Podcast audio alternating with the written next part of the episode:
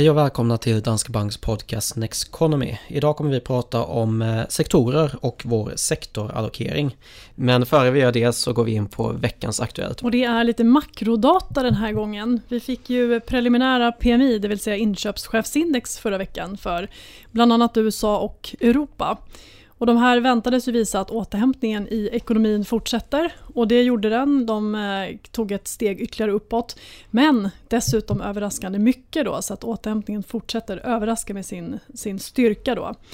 Eh, I USA framförallt så fortsätter ekonomin att växa. Vaccinationsprocessen rullar ju på, man plockar bort fler och fler restriktioner och det syns i siffrorna. Och det kan ju också säga någonting om vad som är att vänta så småningom för europeisk del när vi kommer längre med vaccinationerna, vädret blir varmare och smittspridningen förhoppningsvis går ner även här. Precis, det finns lite mer att hämta i Europa kan man ändå tänka sig att vi har ändå lite mer av den här tillväxtskjutsen kvar i ekonomin. Exakt. Och just den här tillväxtskjutsen och stigande PMI, det brukar vara positivt även för börsen, så det är stöd åt börsen. Och speciellt åt mer cykliska marknader och dit hör ju bland annat Europa men också tillväxtmarknader. Så det här är positivt och eh, det talar ju för en fortsatt övervikt i aktier, vilket vi har i våra strategier. Mm. Bra, då ska vi gå in på veckans fråga och det är när kommer nästa börsras? Och jag har precis läst boken One Up on Wall Street av Peter Lynch och eh, han beskriver ganska bra varför det är mycket snack om en börskrasch just nu. Eh, han har något som han kallar eh, cocktail theory. Han, det är alltså sådana här cocktail parties som är kanske mer vanliga i USA då.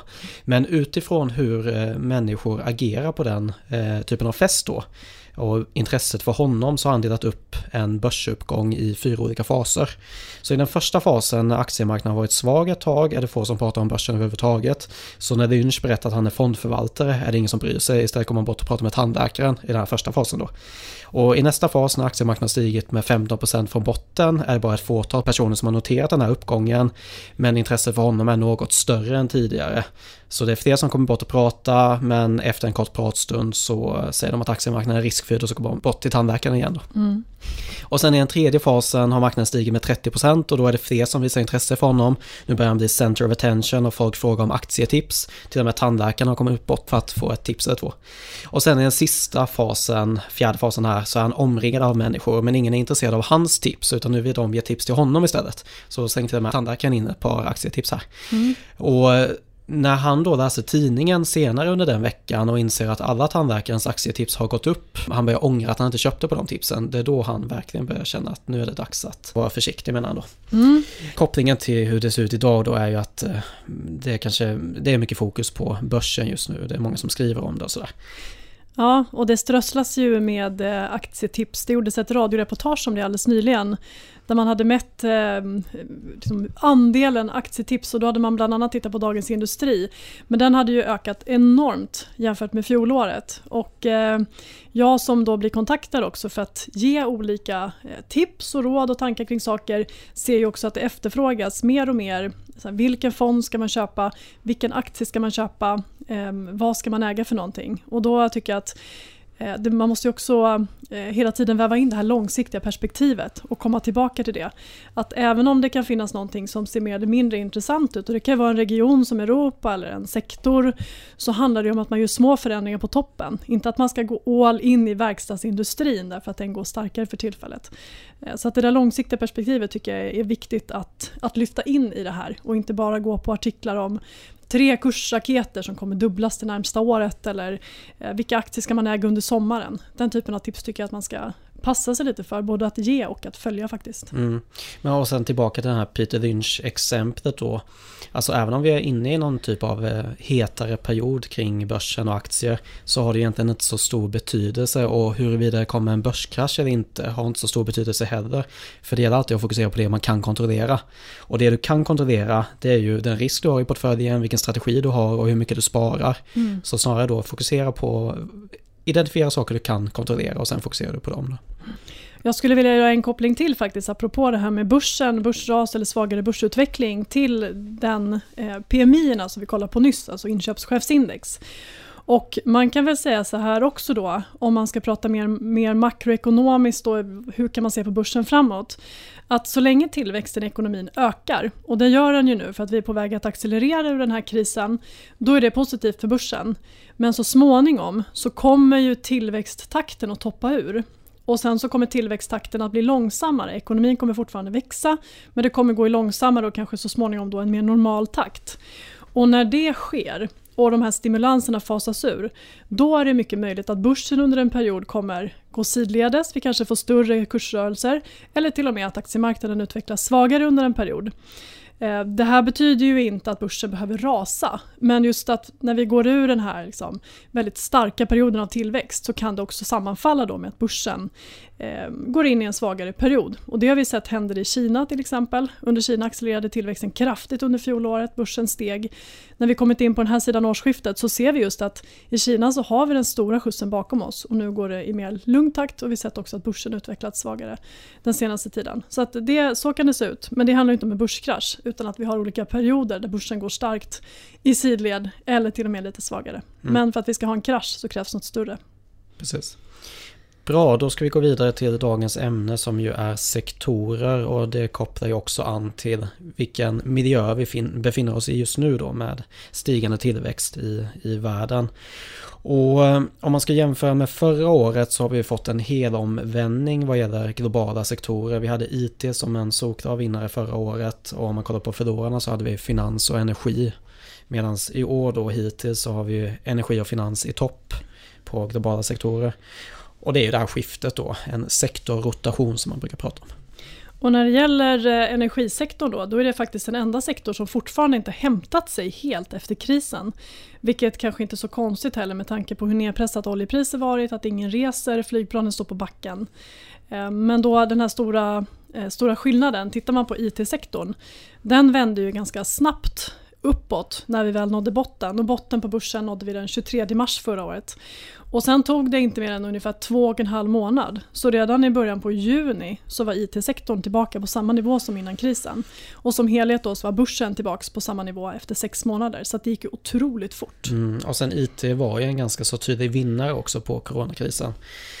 Det var ju, alltså de här digitaliseringstrenderna, det har vi varit inne på tidigare, har fått större fäste, fler som använder e-handel, kommunikation via, alltså digitala kanaler har ju blivit mm. större och sådär också. Ja, så det är även andra sektorer, så kommunikationstjänster, ja. eh, sällanköpsvaror där vi hittar onlinebolag, Amazon ligger där i USA till exempel.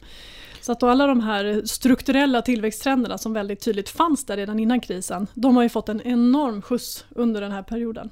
Precis, och eh, om man då kollar på olika sektorer och när de tenderar att gå bra så som vi har varit inne på nu så är vi ju inne i en, i en period av stigande tillväxt och då tenderar ju cykliska sektorer gå starkt och då har vi ju då industri och finans som är tydliga cykliska sektorer. Och det kan man ju se också att när den här typen av sektorer började gå bättre så det var egentligen redan under november förra året. För då hände det två saker som var tydligt positiva för tillväxtutsikterna. Det ena det var ju att Joe Biden och Demokraterna vann det amerikanska presidentvalet och då innebar det större hopp om ännu mer stimulanser. Vi visste att Joe Biden ville ge pengar i fickor till hushållen, att man skulle förlänga arbetslöshetsersättning och så vidare. Dessutom då så fick vi besked om tre fungerande coronavaccin vilket gjorde att framtiden blev betydligt mindre osäker. På kort tid så hade tre läkemedelsbolag lyckats hitta vaccin som var betydligt mer effektiva mot det här viruset än vad vi hade vågat hoppas på. Så det gjorde ju att man började skruva upp BNP-prognoser Eh, det fanns helt enkelt en, en ljusare syn på framtiden och ett hopp om att det här normala livet som kändes väldigt utom räckhåll då faktiskt skulle kunna bli verklighet någon gång under 2021. Och det gjorde då att de här sektorerna började gå bättre. Och vi har ju sett det ännu tydligare när vi kom in i 2021. Och Stockholmsbörsen som vi pratade om i förra podden har ju varit i topp och den är ju väldigt väl positionerad för det här eh, med banker som gynnas av stigande räntor och en stor industrisektor som väger tungt också. Precis, och det där med stigande räntor har ju också fått effekt på IT med. Alltså just att det var ändå bolag som var ganska högt värderade. Man kan fortfarande argumentera för att de är högt värderade. Mm. Men just med stigande räntor så tenderar ju de där typen av bolag också att tappa. Sen har vi ju en annan eh, typ av bolag som ligger i botten i år och det handlar ju om de här defensiva sektorerna eh, dagligvaror, hälsovård, läkemedel, eh, kraftförsörjning som är elbolag med mera som det här är helt enkelt saker som vi förbrukar oavsett om det är högkonjunktur eller lågkonjunktur. Mm. Äta måste vi göra, vi använder läkemedel vi blir sjuka oavsett om det är hög eller lågkonjunktur. El förbrukar vi också. Så att de här, eh, de här sektorerna då, de gynnas ju helt enkelt inte av starkare konjunktur. Utan Nej. det är det man vill äga när konjunkturen bromsar in. Precis, och de skadas ju egentligen inte heller. Nej. Men däremot i ett relativt perspektiv, i och med att det finns andra sektorer då som verkligen gynnas av en starkare tillväxt. Exakt. Så kommer ju relativavkastningen för de sektorerna bli sämre. Då. Ja, Sen ibland så får man ju frågan så här, vad ska man äga om man tror att vi går in i en, en svagare period eller att det ska hända någonting trist på börsen. Och då ska man komma ihåg samtidigt att ingenting är oberört. Det finns ju under en sån här kris som vi såg under förra våren, ingenting som klarar sig från kursfall. Allting rasar ju, inklusive dagligvaruhandel, hälsovård, kraftförsörjning. De här superstabila bolagen. De faller ju också, fast inte lika mycket. Så att vi har ju hela tiden det här relativspelet där man kan skydda sig till viss del då, mot de hårdaste smällarna i ett börsras och dra nytta av och positionera sig för starkare tillväxt eh, cykliskt. Då. Mm. Och där är det ju då som vanligt, alltså det, det handlar ju om att ha en diversifiering då så att du inte att du inte tar hela bets i en sektor som kanske faller extra mycket samtidigt då som du drar nytta av att en sektor eh, stiger kraftigt. Mm. Så både på sektornivå och sen då att man har rätt risk i portföljen som vi brukar vara inne på när man får de här börsfallen. Och sektorexponering kan man ju skapa på olika sätt. Det kan man ju också göra genom att positionera sig mot olika aktieregioner. Och eh, om man tror att osäkerheten ska öka framöver eller om vi är i ett läge där osäkerheten ökar som den gjort till exempel när Donald Trump startade handelskrig med Kina eller under coronakrisen då brukar amerikanska aktier vara bra att äga därför att vi har mycket strukturell tillväxt, inte så mycket konjunkturkänsligt. Eh, medan Europa då, där vi har mycket industri, finans, så supercykliska bolag, då tenderas att utvecklas mycket svagare under perioder när konjunkturen bromsar in och osäkerheten ökar. Mm. Så att beroende på vilken region man väljer att vikta upp så kan man också justera lite grann exponeringen i portföljen. Precis, och strukturell tillväxt eh, handlar ju egentligen om att bolagen kan växa oavsett konjunkturläge. Alltså det är hela marknaden som sig växer. Mm. Eh, men om man kollar på de andra då regionerna, för vi har ju USA, vi har Europa, sen eh, Japan och emerging markets är de stora regionerna som vi pratar om och som de flesta bankerna pratar om. Om man då jämför till exempel, för emerging markets brukar man ändå se som en region som är cyklisk också. Och det, den gick ju starkt där precis efter vi fick eh, vaccinationsbeskedet, så i slutet av förra året. Men sen har ju tappat igen. Så då har vi väl någon typ av Dels så är det en cyklisk marknad, så den ska gå bra, men sen så är det väl också oro kring hur det kommer gå med, ja dels har Kina som kanske bromsar lite i tillväxt och sen också att om man kollar på resten av emerging markets så är ju coronaviruset fortfarande kanske ett större problem där än på utvecklade marknader. Bara de senaste dagarna så har vi ju nya rekordantal smittade i Indien till exempel och det är flera andra tillväxtmarknader också där man inte har fått kontroll över situationen. Så vi har högre smittspridning och större, större problem helt enkelt, vaccinationstakterna går långsammare.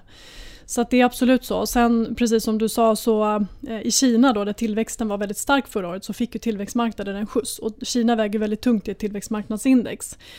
Men om man kollar sektormässigt just så har vi ju IT och sällanköp onlinehandel som är väldigt stort i tillväxtmarknader. Vilket gör att det behöver vara stabilare.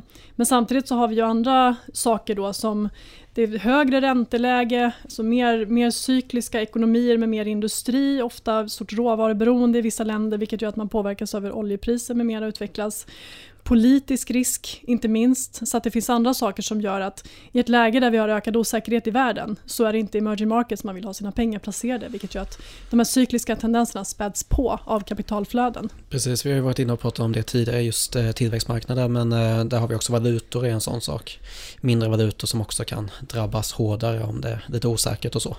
Eh, och att tillväxtmarknaden är en ganska så volatil marknad jämfört med utvecklade marknader. Så där, där gör man rätt i att kanske ha lite is i magen och rebalansera över tid så att man helt enkelt ökar på om det är så att tillväxtmarknaden går ner kraftigt i perioder. Alltså. Mm. Om vi går vidare och pratar om vår sektorallokering just nu så har vi ändå varit inne på det eh, lite men vi har alltså en övervikt idag i finans, material, industri och IT. Mm. Så en, eh, en stor del mer cykliskt då som ju, och det där är något vi har viktat upp i perioder sen i höstas egentligen då. Eh, och sen så har vi också kvar IT som är den här mer strukturella tillväxten. Exakt, och då just vad gäller eh, finans då, där det finns mycket eh, bank, försäkring, så är det en väldigt cyklisk sektor som, som gynnas av ökad, eh, ökad ekonomisk aktivitet. Till exempel eh, fler korttransaktioner, att börsen går bra, värdet på förvaltat kapital ökar, mer courtageintäkter, stigande långräntor som lyfter bankernas räntonetton och sen sist men inte minst, i takt med att vi kommer ur den här krisen så kan vi också få se återinförda utdelningar från bankerna och att man plockar bort de här begränsningarna hur mycket kapital de får dela ut och köpa aktier för. Vilket också är en, en eh, viktig anledning att äga bankaktier, eller har varit det historiskt och kommer bli det framöver också. Så att eh, finans ser vi potential i Precis, och som vi var inne på, den fick ju ganska mycket stryk då, den sektorn under förra året. Och det är delvis det här med utdelningsrestriktioner och sen också mm. att osäkerheten kring kreditförluster ökar ju. Ja, och den blev ju inte alls så farlig som befarat. Utan det vi sett nu i de amerikanska bankrapporterna, det är ju, och även för svensk del, men, men, speciellt i USA skulle jag vilja säga, det är att man återför väldigt mycket reservationer som man gjorde för befarade kreditförluster som sen inte har blivit verklighet. Då. Så att då plockar man tillbaka in eh, det här då och så lyfter det vinsterna. Men det är ju en engångseffekt så att marknaden värderar det ju inte så högt. Men det är klart att det, det är minskad osäkerhet. Mm. Sen har vi ju material och industri som också är två cykliska sektorer. Då. Och de här gynnas ju också av ökad aktivitet i ekonomin. Eh, tittar man på material så har vi råvarubolag bland annat som gynnas av stigande råvarupriser. Stigande inflation också. Stigande inflation, precis. Därför att råvarupriserna stiger när inflationen ökar. Så att det där hänger ihop. Det är positivt för råvarupriser, det är positivt för de här bolagen och deras vinster. Och råvarupriser har faktiskt gått väldigt starkt sedan coronakrisen. Alltså senaste året har det gått väldigt starkt på mm. råvarumarknaden. Det har det gjort och det, har ju, det är ju positivt. Och sen även då industrin där vi har mycket maskiner, infrastruktur som vi vet att det satsas på i de här stora krispaketen. Så det är järnvägar, elnät, byggindustri med mera. Och eh, industri gynnas av ökade, ökade investeringar och det ser vi också att bolagen pratar om nu under rapportsäsongen. Såväl för amerikansk som europeisk och svensk del. Mm. Och sen så har vi kvar IT-exponeringen då också. Och där har vi ju både den här långa strukturella trenden med ökad digitalisering, investeringar i hård och mjukvara. Men det är ju också cykliskt, därför att när vi pratar om investeringar så handlar inte det bara om att vi köper en ny maskin till vår fabrik, utan det handlar också om att man uppgraderar hårdvara, mjukvara, investerar i CRM-system, molnteknik, allt möjligt. Eh, data där man kan lära känna sina kunder. Så att det här gynnar också IT-sektorn då. Och sen har vi halvledarbolagen som också ligger inom IT. Och där har vi ju sett den här komponentbristen som verkstadsbolagen och fordonsindustrin pratar om. Man får inte tag i halvledare det är så långa, eh, så långa ledtider, bolagen kan inte producera tillräckligt. Så där har vi sett flera bolag som sagt att man ska göra enorma investeringar i maskiner och fabriker som ska kunna producera fler halvledare. Mm. Och sen kan man också säga att IT har ju historiskt varit, det har ju sett som en cyklisk sektor. Det är väl mest på senare år då som det har blivit mer av en, en strukturell eh, tillväxt som man har sett där. Och för tidigare har det väl varit mer att i ett, eh, i, när världsekonomin går starkt och när ekonomin går starkt helt enkelt så är det enklare att finansiera tillväxten eh, kring IT-bolag och så. Men nu har det ju vuxit in i en mera, mera stabil typ av, typ av bolag om man säger. Mm. Och om man kollar på sådana här klassiska investeringshjul eller kurvor där man prickar in under vilka perioder i en konjunkturcykel som olika typer av bolag går bra. Då har ju IT legat eh, som en sektor då som ska gå svagt sent i konjunkturcykeln och just under en recession. Men sen har vi ju sett på coronakrisen att alla kriser är unika. Och i den här krisen så var det snarare så att de här starka strukturella trenderna istället lyfte och gynnade IT-bolagen. Så att, eh, det går inte riktigt att bara säga att den här typen av bolag går bra här och här. Eh, utan ibland så händer det faktiskt någonting som gör att en sektor gynnas under en kris också. Ja, precis. Och det där kan förändras över tid. Det var ju mer kanske statiskt förut också när man kollade på en konjunkturcykel och, och hur den fungerade. Och, eh, men eh, tiden förändras och som du sa, alltså eh, en, ingen kris är den andra lik riktigt. Så. Mm. Och innan vi lämnar den här sektorallokeringen så kan vi väl också säga att i de här defensiva sektorerna då som hälsovård, eh, dagligvaror, kraftförsörjning så har vi ju en undervikt då. För att när vi har övervikt i något så behöver vi undervikt i något annat. Och då har vi undervikt nu i samtliga defensiva sektorer. Och det handlar ju väldigt mycket om att tillväxtcaset för 2021, det är ju väldigt starkt. Prognoserna för BNP skruvas upp och vi ser hur makrodata och indikatorer överraskar fortfarande på uppsidan. Så att det är mycket möjligt att trots att vi sett redan upprevideringar av prognoser på bred front så kommer de behöva skruvas upp mer för det här året. Och eh, det kommer ju inte gynna de där bolagen utan då kommer vi se fortsatt att man minskar exponeringen mot defensiva bolag, fortsatt rotation in i cykliska bolag och företag som gynnas av det som händer i ekonomin. Så att därför så har vi eh, undervikt defensivt och övervikt cykliskt om man ska sammanfatta det väldigt kort. Mm. Bra, då tycker jag faktiskt att vi har gått igenom vår sektorallokering. Jag tänker att vi ska gå vidare då och eh, gå in på veckans studie. Och eh, den heter Scale and Skill in Active Management och är från 2014. Och det finns ett ganska känt fenomen att det blir svårare att överprestera marknaden när en fond växer. Eh, mer kapital innebär färre möjligheter vilket är negativt för potentialen att hitta vinnande investeringar. Och alltså antalet bolag att välja mellan begränsas om fonden är stor. Och i den här studien tittar man då på 3126 aktiefonder i USA mellan 1979 till 2011. Och det visar att avkastningen försämras i takt med att fonderna växer. Och det gäller inte bara för de enskilda fonderna utan även för fondindustrin. Så när fondindustrin har vuxit sig större har avkastningen minskat. Och jag har pratat om Michael Mobesin tidigare och konceptet Paradox of Skill. Eh, han menar då att när skickligheten ökar inom ett område på grund av ökad konkurrens kommer tur bli en viktigare faktor.